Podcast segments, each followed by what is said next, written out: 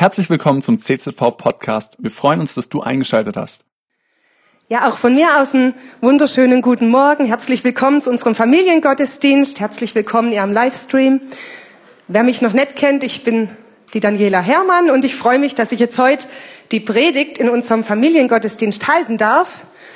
Und ich habe euch eine Geschichte dabei. Und zwar von einem kleinen Jungen namens Meribaal. Der Meribaal, das war kein gewöhnlicher Junge. Das hört ihr vielleicht schon am Namen. Ich wette, ihr kennt niemanden, der so heißt. Meribaal, das bedeutet Kämpfer gegen Baal. Und seine Eltern, die hatten bestimmt eine Vision für ihn, als sie ihm diesen Namen gegeben hatten. Er sollte jemand sein, der gegen Baal, gegen die falschen Götter oder einfach gegen das Böse kämpft. Und wenn er so mit seinen Freunden gespielt hat, dann war er immer einer der Guten, er war immer ein Kämpfer gegen das Böse. Aber nicht nur sein Name war besonders. Meribaal, der wuchs im Königspalast auf. Sein Opa war nämlich König Saul, der erste König von Israel, und sein Vater Jonathan war der älteste Sohn von König Saul und somit der Thronfolger. Und wenn so alles schön nach Plan verlief, dann würde Meribaal eines Tages selber auf dem Thron sitzen und König sein. Eine tolle Zukunft lag vor ihm und er genoss so alle Vorzüge eines kleinen Prinzen. Er wurde geliebt, er wurde verwöhnt. Er hatte bestimmt viel mehr Spielsachen als alle anderen Kinder in Israel. Aber wann verläuft das Leben einfach nur nach Plan? Als der Meribaal fünf Jahre alt war, da passierte nämlich was total Schreckliches. Die Philister, das waren Feinde vom Volk Israel, die waren in das Land eingefallen. Und König Saul und Jonathan, die mussten wieder mal in den Krieg ziehen, um die Feinde zurückzudrängen. Und normalerweise war es dann so, wenn der König und seine Soldaten siegreich aus der Schlacht zurückgekehrt sind, da jubelte ganz Jerusalem ihnen zu. Aber diesmal war es anders. Diesmal da hörte man keine Jubelrufe, die so ihren Sieg, ihre Rückkehr verkünden würden, sondern stattdessen drang Geschrei zum Palast hinauf. Und bald schrie man auch im Palast und Panik breitete sich dort aus. Saul und Jonathan sind gefallen. Der König ist tot. Die Feinde kommen. Flieht. Und wer konnte, der floh.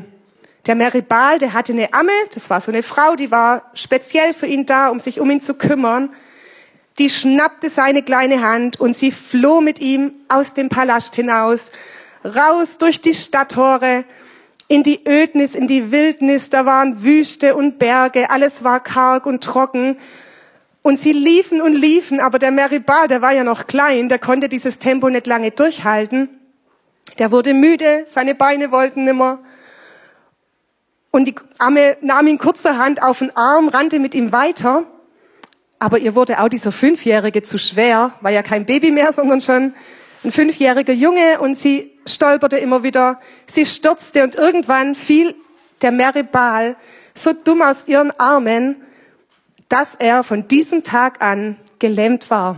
Seine beiden Beine, ich weiß nicht, ob die Beine gebrochen waren oder der Rücken irgendwas. Jedenfalls, er konnte von diesem Tag an nicht mehr laufen.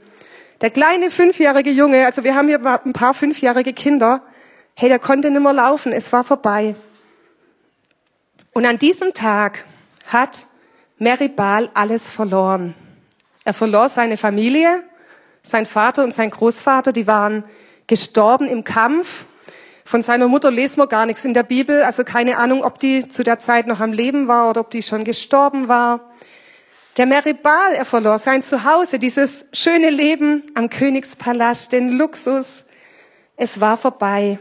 Er verlor seine Gesundheit, er konnte nicht mehr laufen und er verlor auch seine Identität.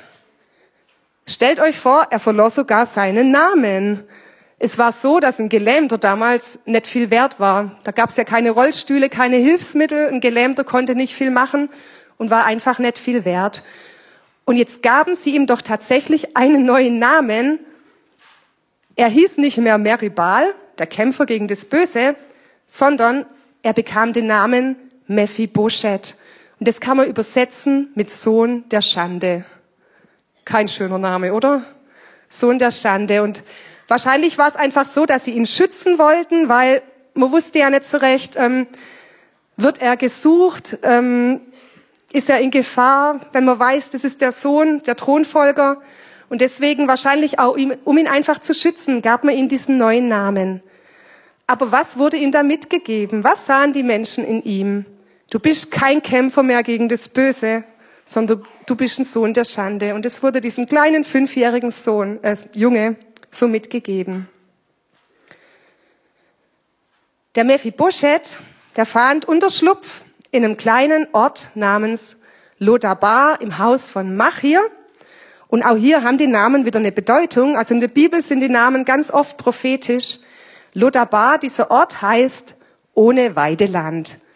Es war ein Ort ohne Weideland und zur damaligen Zeit, hey, kein Weideland, da konnte man nichts anbauen, keine, keine Schafe oder so halten. Das hieß, das war vermutlich kein reicher Ort, sondern eher arm, Mangel. Der Name Machir, von dem Mann, in dessen Haus er gezogen war, bedeutet fallen, hinstürzen. Und ich denke, davon war einfach Mephiboscheths Leben jetzt gekennzeichnet. Er wuchs auf in ärmlichen Verhältnissen. Er konnte nimmer gehen, ist bestimmt oft hingefallen, gestürzt und war ganz sicher traumatisiert von all dem, was ihm da widerfahren war. Die Flucht, der Verlust von seiner Familie, einfach diese ganze neue Situation. Einfach schrecklich, wenn man sich das so vorstellt, oder? So ein kleiner Junge, was für eine Tragödie, dem widerfahren war. Und vielleicht denkst du dir jetzt auch, hä, das ist doch ein Familiengottesdienst, was ist denn das für eine Geschichte? Aber Gott sei Dank ist diese Geschichte hier noch nicht zu Ende. Der gute Teil, der kommt nämlich noch. Aber ich möchte noch kurz auf Lodabar eingehen, auf diesen Ort ohne Weideland. Vielleicht kannst du dich ganz gut mit Mephiboscheth identifizieren. Du warst zwar noch nie Enkelsohn eines Königs, aber vielleicht hat das Leben dir auch schon richtig übel mitgespielt. Vielleicht kam bei dir auch einiges ganz anders als geplant. Anders, als du dir das selber ausgemalt hast, anders, als du es dir gewünscht hast. Vielleicht wurdest du auch fallen gelassen von Menschen. Jetzt nicht unbedingt körperlich, aber im Stich gelassen, enttäuscht, verraten von jemand, der dir wichtig war, dem du vertraut hast und der dich ja vielleicht auch hätte beschützen sollen. Vielleicht hat man dir auch einen anderen Namen gegeben. Taugenichts, Dummkopf, Faulpelz oder Versager, Loser. Vielleicht fühlst du dich auch, als würdest du in so einem Ort wie Lodabar leben. Kein Weideland, keine Hoffnung, irgendwie Mangel in allen Bereichen. Und vielleicht hast du dich selber in diese Situation gebracht durch schlechte Entscheidungen. Vielleicht kannst du aber auch gar nichts dafür. Aber ich möchte dir sagen, Gott sei Dank ist auch deine Geschichte hier noch nicht zu Ende. Ja, wie ging's bei Mephiboscheth weiter? Wir lesen ein paar Kapitel später in der Bibel wieder von ihm. Und inzwischen waren einige Jahre vergangen. David war inzwischen König über Israel geworden. Und David, das war so ein Mann, der hat Gott wirklich von ganzem, ganzem Herzen geliebt. Der David, der stammte aus einer Hirtenfamilie. Und er hatte eine Zeit lang König Saul als persönlicher Harfenspieler gedient.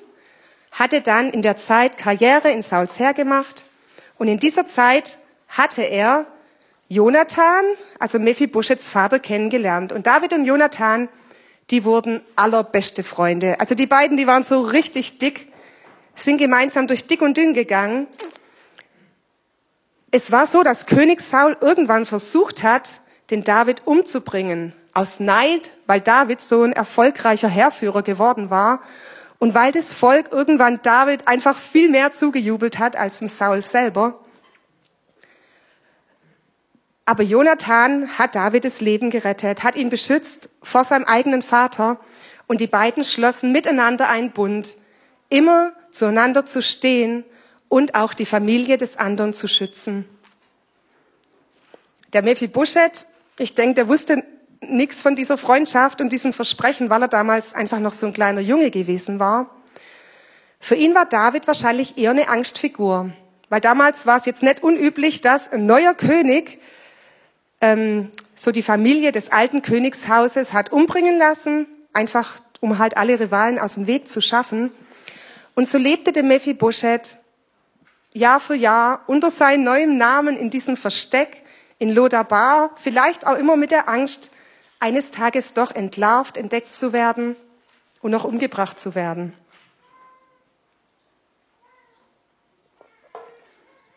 Und es war tatsächlich so, eines Tages hat David gefragt, hey, ist eigentlich noch irgendjemand aus Sauls Familie am Leben? Was war Davids Ziel? Wollte er die umbringen? War das seine Absicht? Nein, sondern er sagte, ich will ihnen Gutes tun, wie ich es Jonathan versprochen habe. Und es gab einen ehemaligen Diener Sauls namens Ziba, und der wusste von Mephiboscheth, und das möchte ich euch mal direkt aus der Bibel vorlesen, diese Stelle.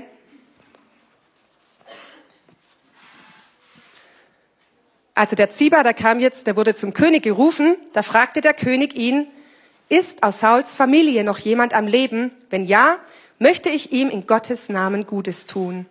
Ziba antwortete, ja, einer von Jonathans Söhnen ist noch am Leben, aber er ist an beiden Beinen gelähmt. Wo ist er? Fragte der König. In Lodabar, erwiderte Ziba, im Haus von Machir, dem Sohn Amjels. David schickte nach ihm und ließ ihn aus Machirs Haus holen. Als Mephiboscheth, der Sohn Jonathans und Enkel Sauls, zu David kam, warf er sich vor ihm nieder und verbeugte sich voller Ehrfurcht. Da sagte David, also du bist Mephiboscheth? Und er antwortete, ja, ich bin dein Diener. Doch David antwortete, hab keine Angst, ich will dir Gutes tun, wie ich es deinem Vater Jonathan versprochen habe. Ich will dir alle Ländereien zurückgeben, die früher deinem Großvater Saul gehörten, und du bist eingeladen, immer mit mir an meinem Tisch zu essen. Mephiboscheth warf sich erneut vor dem König zu Boden. Sollte der König zu einem toten Hund wie mir so gut sein, bin ich das wert, rief er aus. Dann ließ der König Ziba den Diener Sauls rufen und sagte, ich habe dem Enkel deines Herrn alles gegeben, was Saul und seiner Familie gehört hat. Du und deine Knechte, deine Söhne und Knechte sollen das Land für ihn bebauen, die Ernte einbringen und so für seinen Unterhalt sorgen. Aber Mephiboscheth selbst, der Enkel deines Herrn, wird immer bei mir an meinem Tisch essen. Ziba, der fünfzehn Söhne und zwanzig Knechte hatte, antwortete, ja, mein Herr und König, ich werde tun, was du befiehlst. Und von da an aß Mephiboscheth regelmäßig mit David zusammen, als wäre er einer seiner Söhne. Mephiboscheth hatte einen kleinen Sohn namens Micha. Alle Mitglieder des Hauses von Ziba wurden Mephiboscheths Diener. Und Mephiboscheth, dessen beide Beine gelähmt waren, wohnte in Jerusalem, um dort täglich mit dem König zu essen. Was für eine Geschichte, oder? Als, als es da an seiner Tür klopfte, da dachte der Mephiboscheth bestimmt, oh nein, es ist zu Ende, König David hat mich gefunden. Aber was geschah? Der König rief ihn an seinen Tisch. Er nahm ihn in seine Familie auf. Er behandelte ihn, als wäre er einer seiner Söhne.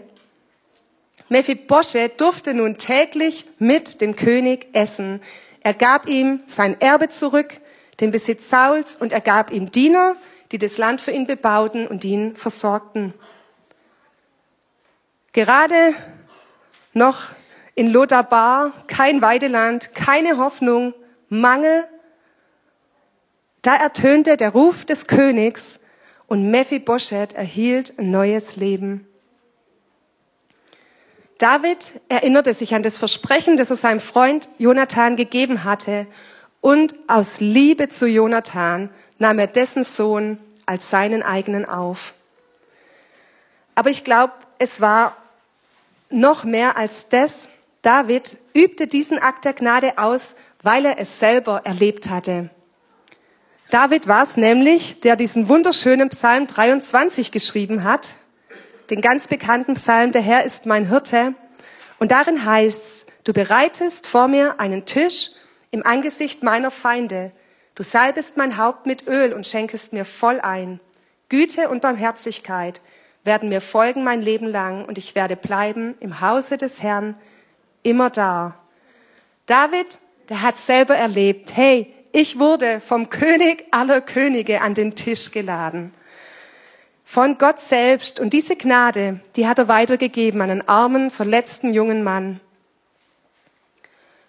Und ich möchte heute Morgen sagen, der König ruft auch dich. Gott ruft dich heute Morgen. Er ruft dich heraus aus deinem Lodabar. Er ruft dich an seinen Tisch. Er ruft dich, sein Kind zu werden. Er ruft dich in seine Familie und Güte und Barmherzigkeit sollen dir folgen, dein Leben lang. Und es ist egal, wie deine Vergangenheit aussieht. Egal, wie viele Verletzungen du schon erlebt hast. Egal, wie viele Sünden du begangen hast. Gott ruft dich, sein Kind zu werden. In Johannes eins, Vers zwölf, da lesen wir, all denen, aber die ihn aufnahmen und an seinen Namen glaubten, gab er das Recht, Gottes Kinder zu werden. Mephiboscheth, dieser Ruf des Königs, der, der kam völlig unerwartet. Er hatte da nicht damit gerechnet. Und was war so seine erste Reaktion? Der Mephiboscheth sagt, sollte der König zu einem toten Hund wie mir so gut sein, bin ich das wert? Also toter Hund, das war damals das übelste Schimpfwort.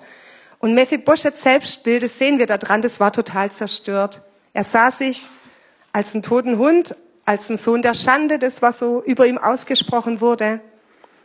Aber Gott sei Dank ließ Mephiboscheth sich nicht davon abhalten, dass er diesem Ruf des Königs gefolgt ist. Er hätte ja auch sagen können, nee, Lodabar, das ist doch der Ort, der zu mir passt, das ist der Ort, an den ich gehöre. Hier bleibe ich für den Rest meines Lebens.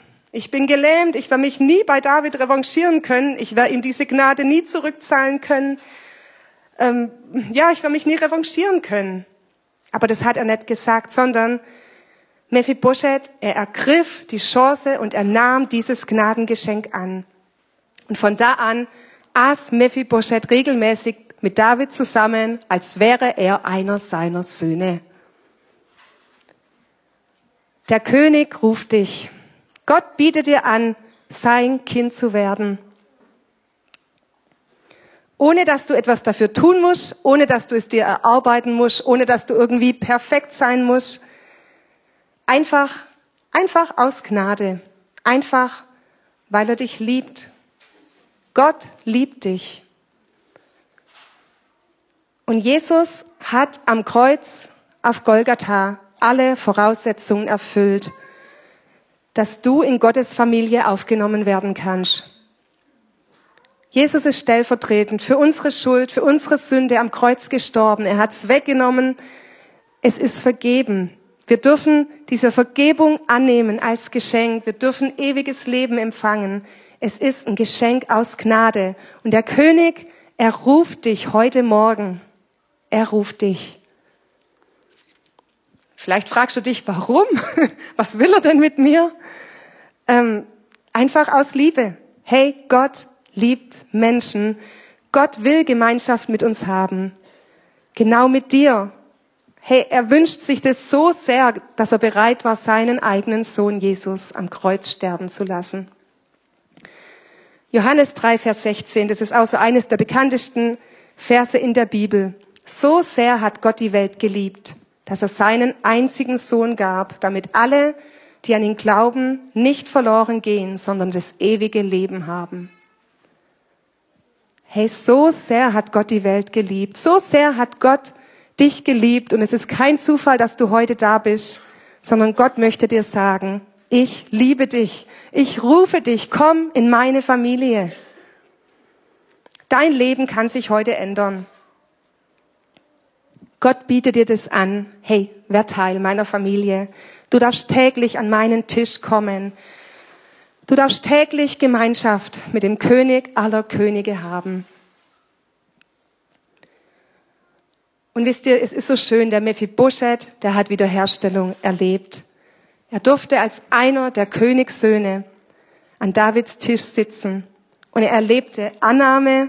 Er war weiterhin gelebt, gelähmt, aber er hat Annahme erlebt, Zugehörigkeit, Versorgung, einfach eine gesicherte Zukunft, die vor ihm lag.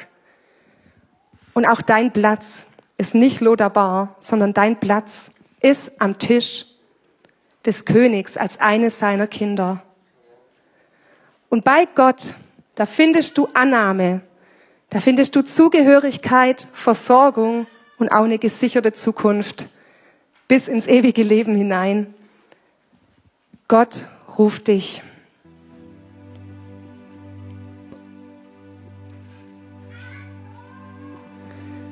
Jesus, ich möchte Danke sagen für diesen Morgen. Ich möchte Danke sagen, wirklich für jede Person, die heute Morgen da ist, Herr. Und ich danke dir, Gott, dass du uns rufst. Ich danke dir, dass deine Liebe so groß ist, dass deine Liebe so unendlich ist. Danke, Jesus, dass du für uns am Kreuz gestorben bist, dass der Weg zum Vater frei ist. Ja, und ich bete, dass du wirklich jede Person hier segnest und ja, dass du einfach weiter anklopfst. Hab einfach Dank dafür, Herr. Amen. Cool, dass du dir unsere Predigt angehört hast. Wir hoffen, sie hat dir geholfen und wir wollen dich ermutigen, auch während der Woche Teil einer Kleingruppe zu werden. Schreib uns einfach eine E-Mail an podcast at c z v dash kreuzheim punkt d e oder komm einfach am Sonntag in unseren Gottesdienst. Folge uns außerdem auf Facebook oder Instagram für alle weiteren Infos. Wir freuen uns auf dich.